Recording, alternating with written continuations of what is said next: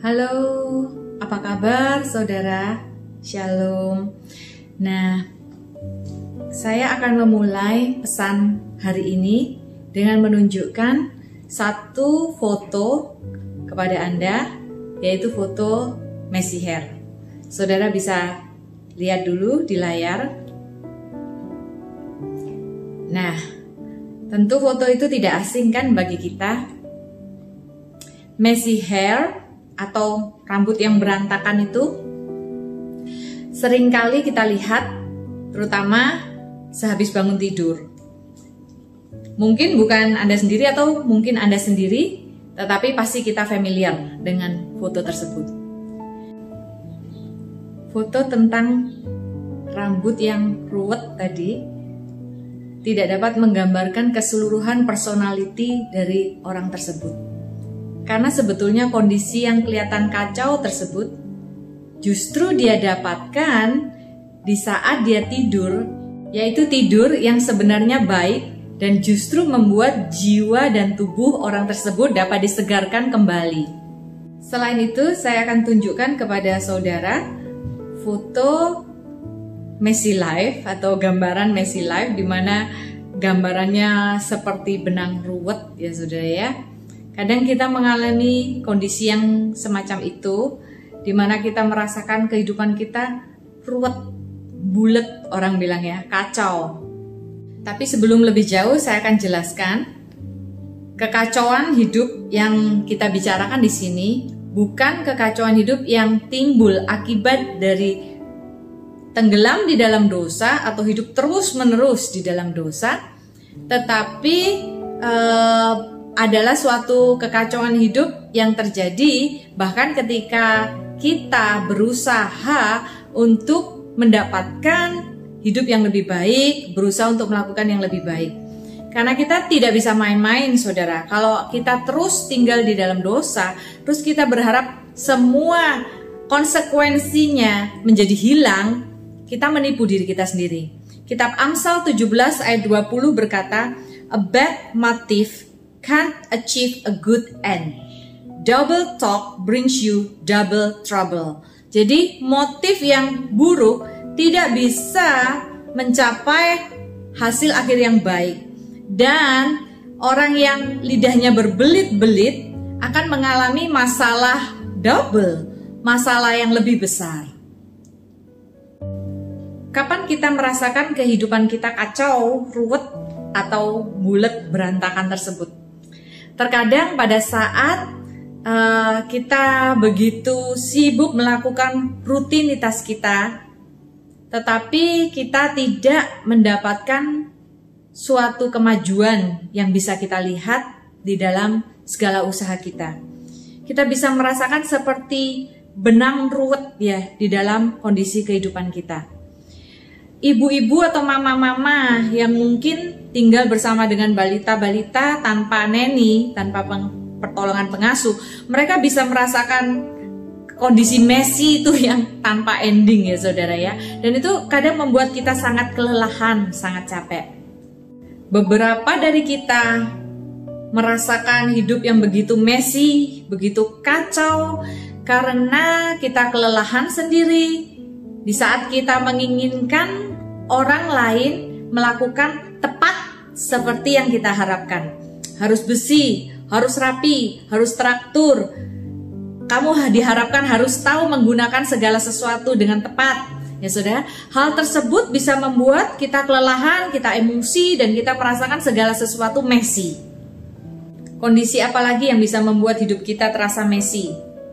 Mungkin beberapa orang saat ini, terutama di tengah masa ini, merasa mendapatkan yang didapat hanya cukup untuk bertahan saja. Sama sekali tidak ada kemungkinan untuk bisa maju, lebih baik kondisinya. Jadi apa yang diperoleh dengan kerja keras hanya cukup untuk bertahan. Hal tersebut juga bisa membuat hidup kita terasa seperti sangat messy, ruwet, bulat. Kita juga bisa berada dalam kondisi yang merasa sangat messy ketika kita temukan diri kita mengucapkan hal-hal yang tidak membangun Padahal sebetulnya kita sangat rindu mengucapkan hal-hal yang membangun atau menjadi berkat. Atau kita dapati hubungan yang tidak kunjung membaik dengan orang-orang terdekat kita. Hal tersebut bisa membuat kita sangat emosi, sangat down di dalam hidup ini. So, messy life yang sedang kita bicarakan, kita bisa gambarkan sebagai kondisi yang ruwet, berputar-putar, tidak jelas, di mana sebetulnya harapan kita akan kelihatan satu garis maju yang baik, yang jelas kepada tujuan. Tetapi ketika kita kelihatannya tidak bisa melihat garis lurus maju ke depan tersebut, tetapi hanya melihat satu pola yang kelihatan berantakan dan putar-putar. Saya tahu dalam hidup ini ada banyak hal yang bisa dilihat dari beberapa sudut pandang yang berbeda. Ada hal-hal yang kelihatannya dan ada hal-hal yang sebenarnya. Saya akan ajak Anda melihat Keluaran pasal 14 ayat 1 sampai 4 dahulu. Di sana ada satu cerita di mana saat bangsa Israel keluar dari tanah Mesir menuju tanah Kanaan, pada saat mereka baru saja berangkat, belum terlalu lama ya saudara ya. Dan kemudian ada perintah Tuhan. Tuhan berkata, "Musa, bawa bangsa itu kembali dan berkemah di satu area di mana di hadapannya adalah laut dan area lain."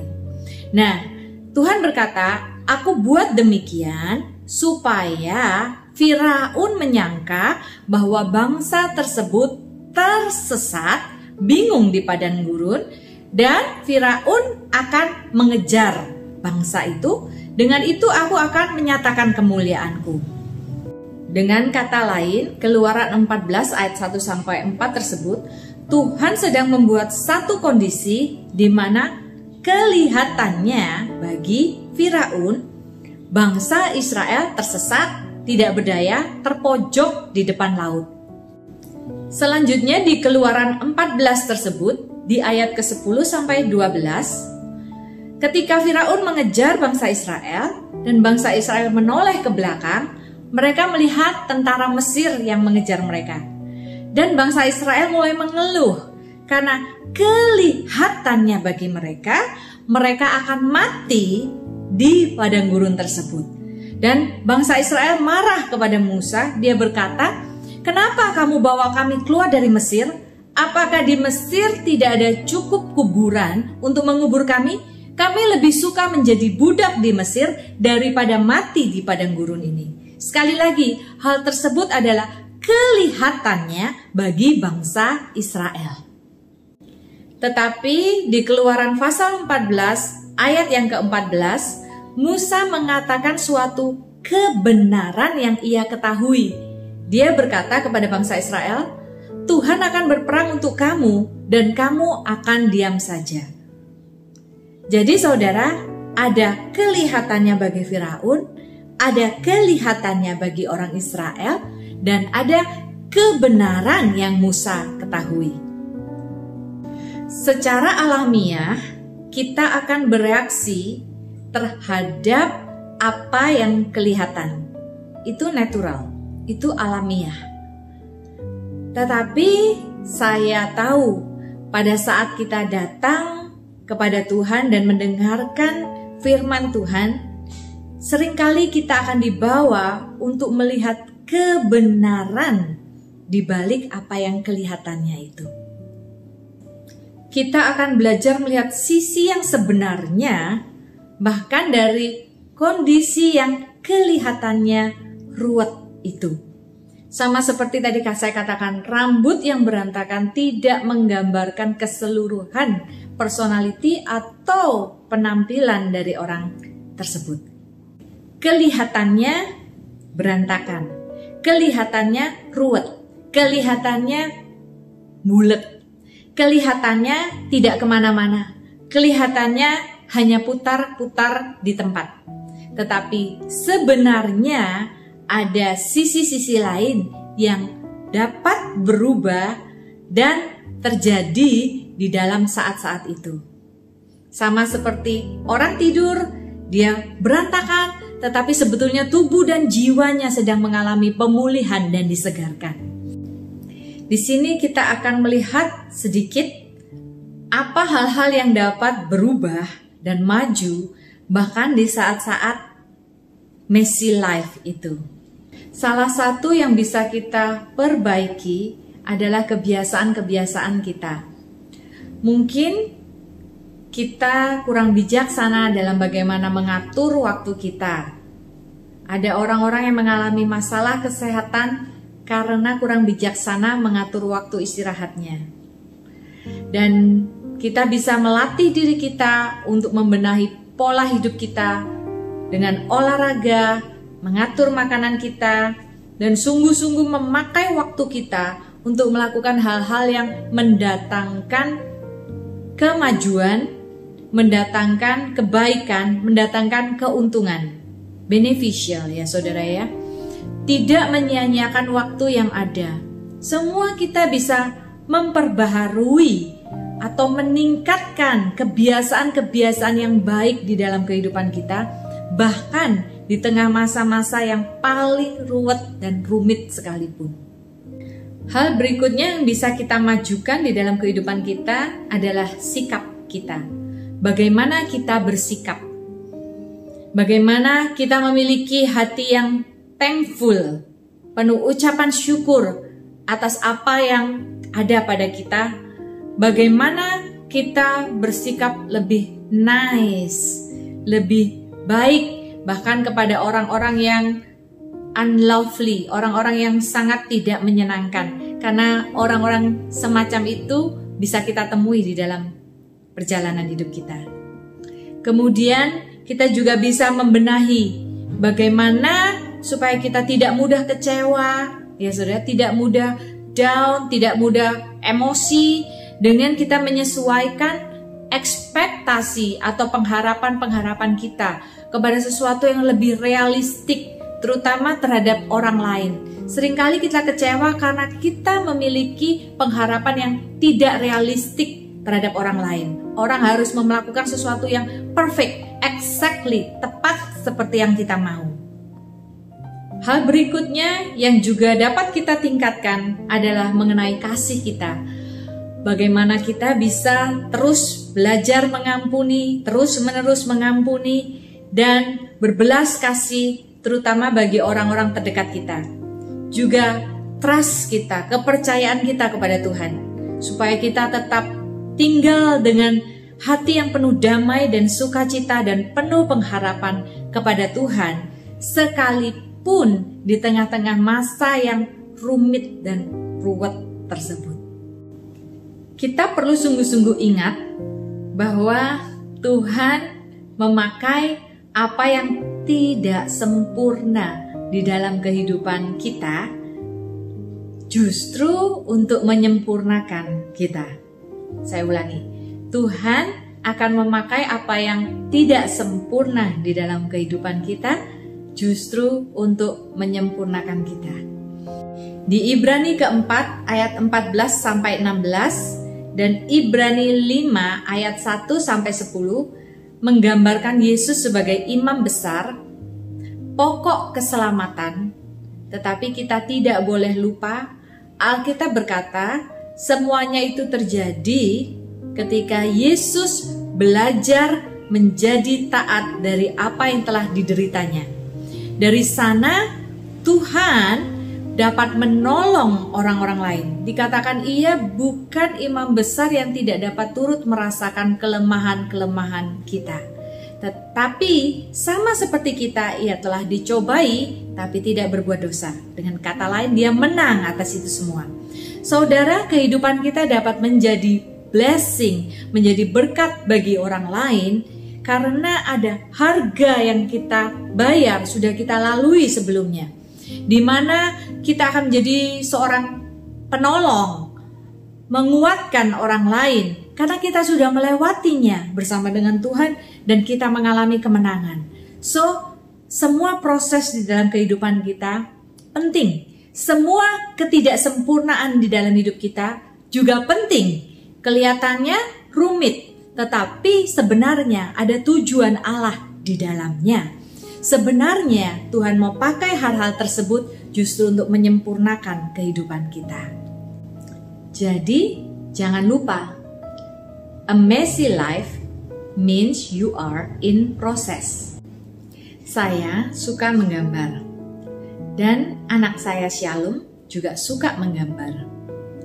Dulu saya sering ngomel-ngomel sama dia karena saya temukan krayon berantakan di mana-mana, pensil warna di mana-mana.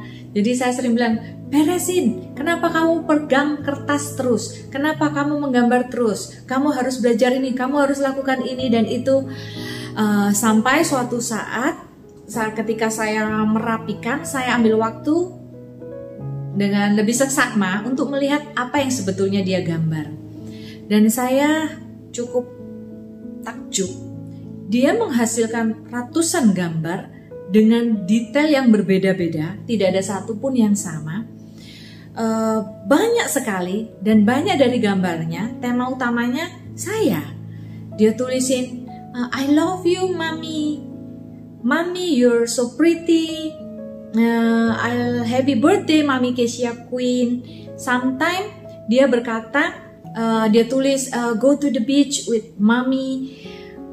Dan hati saya sungguh tersentuh, dan sejak saat itu saya menjadi kolektor dari gambar-gambarnya. Begitu juga kalau Anda melihat para artis, pelukis-pelukis, mereka menghasilkan karya-karya yang luar biasa. Sebelumnya Anda akan melihat sesuatu yang messy, berantakan, belepotan di mana-mana. Seringkali seperti itu, tapi akan menghasilkan satu karya yang luar biasa. Para musisi juga, kalau mereka berkumpul ya, mau meng-create suatu musik, Anda akan melihat bungkus-bungkus snack di mana-mana. Anda sometimes Anda akan melihat berbagai botol minuman ya saudara, kertas-kertas berserakan, berbagai kabel dan peralatan musik. Tetapi suatu saat akan menghasilkan satu karya yang sangat indah untuk kita nikmati, untuk kita dengarkan. Banyak karya-karya kreatif diawali dengan suatu kondisi yang messy, kacau, bulat, berantakan. Tetapi itu bukan hasil akhir. Bukan hasil akhir. Karena semuanya hanyalah satu perjalanan menuju suatu karya seni yang luar biasa. Jadi saya pikir sangat penting untuk kita semua tahu bahwa setiap orang pasti mempunyai area pergumulannya sendiri.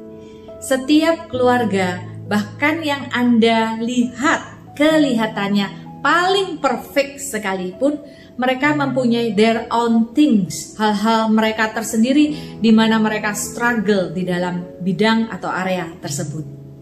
Supaya kita mempunyai realistik, suatu pengharapan yang realistik di dalam kehidupan kita. Dan kita menyadari bahwa kita semua sedang berada di dalam suatu proses.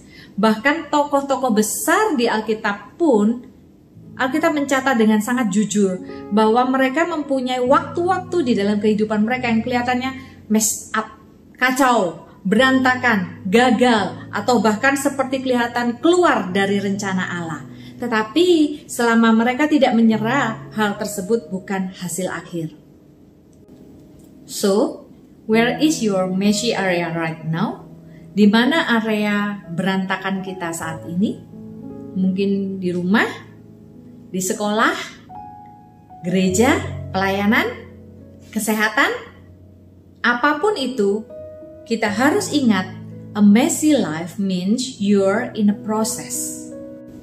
Bisa jadi beberapa dari antara kita sedang mengalami satu pergumulan hari ini karena mulut kita tidak mengeluarkan kata-kata yang memberkati.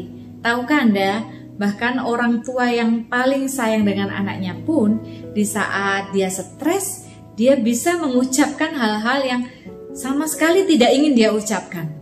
Terus terang, saya tidak berdoa, Tuhan buatlah saya menjadi pribadi yang sangat sabar. Tanpa saya mengucapkan doa seperti itu saja, saya sudah dikirimi orang-orang yang sangat menguji kesabaran saya. Apalagi kalau saya doa seperti itu ya saudara. So, Tuhan punya maksud di dalam segala sesuatu yang terjadi di dalam kehidupan kita. Pasangan-pasangan yang cerai bukan karena mereka tidak saling mencintai pada awal mulanya. Kan kalau baru jatuh cinta, gunung yang tinggi akan kudaki, lautan akan kuseberangi. Tapi kalau dalam 5 tahun pernikahan ini kamu masih mencet odol dari tengah, aku tidak bisa meneruskan pernikahan ini dengan kamu. Saudara, jadi bukan karena tidak cinta, tetapi karena kita menyerah.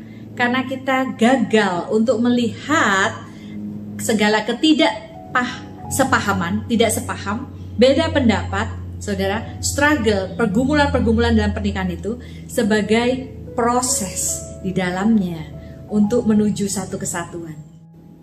Sekali lagi, hidup yang rumit berarti Anda dan saya sedang di dalam proses.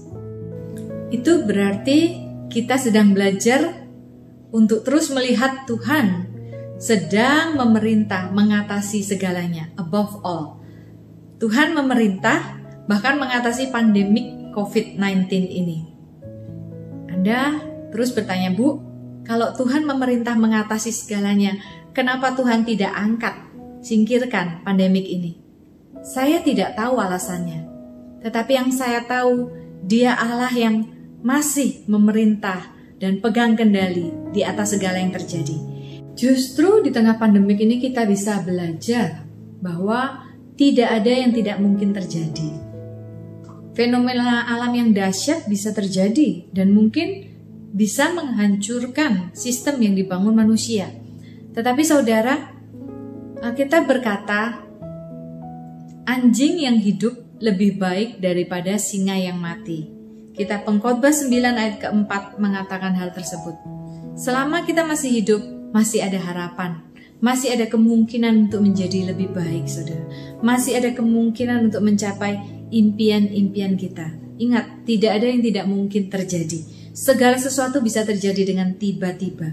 Sama seperti bencana bisa datang dengan tiba-tiba, jangan lupa pemulihan juga bisa terjadi dengan tiba-tiba. Harapan-harapan dan impian-impian yang kelihatan tidak mungkin juga bisa terjadi dengan tiba-tiba. Kalau saya diberitahu 1 tahun yang lalu bahwa akan terjadi wabah besar seperti sekarang, sehingga sekolah-sekolah harus ditutup dan anak-anak bahkan harus wisuda online, mungkin saya tidak percaya. Tetapi saudara, beberapa hari yang lalu anak saya yang kecil wisuda secara online. Dan kita harus belajar menyesuaikan menerimanya dan mensyukurinya, saudara. Saudara, manusia punya kemampuan beradaptasi yang sangat luar biasa. So, don't forget, messy life means you are in process. Itu bukan hasil akhir. Anda punya kemampuan untuk beradaptasi, Anda punya kemampuan untuk terus maju, Anda punya kemampuan untuk terus mengasah bakat Anda, keahlian Anda, talenta Anda punya kemampuan untuk terus melakukan inovasi di dalam kehidupan ini. A messy life bukan hasil akhir. Kita sedang dalam proses untuk melihat suatu karya Tuhan yang besar. Terus semangat, terus maju, terus lebih dekat kepada Tuhan. Tuhan Yesus memberkati.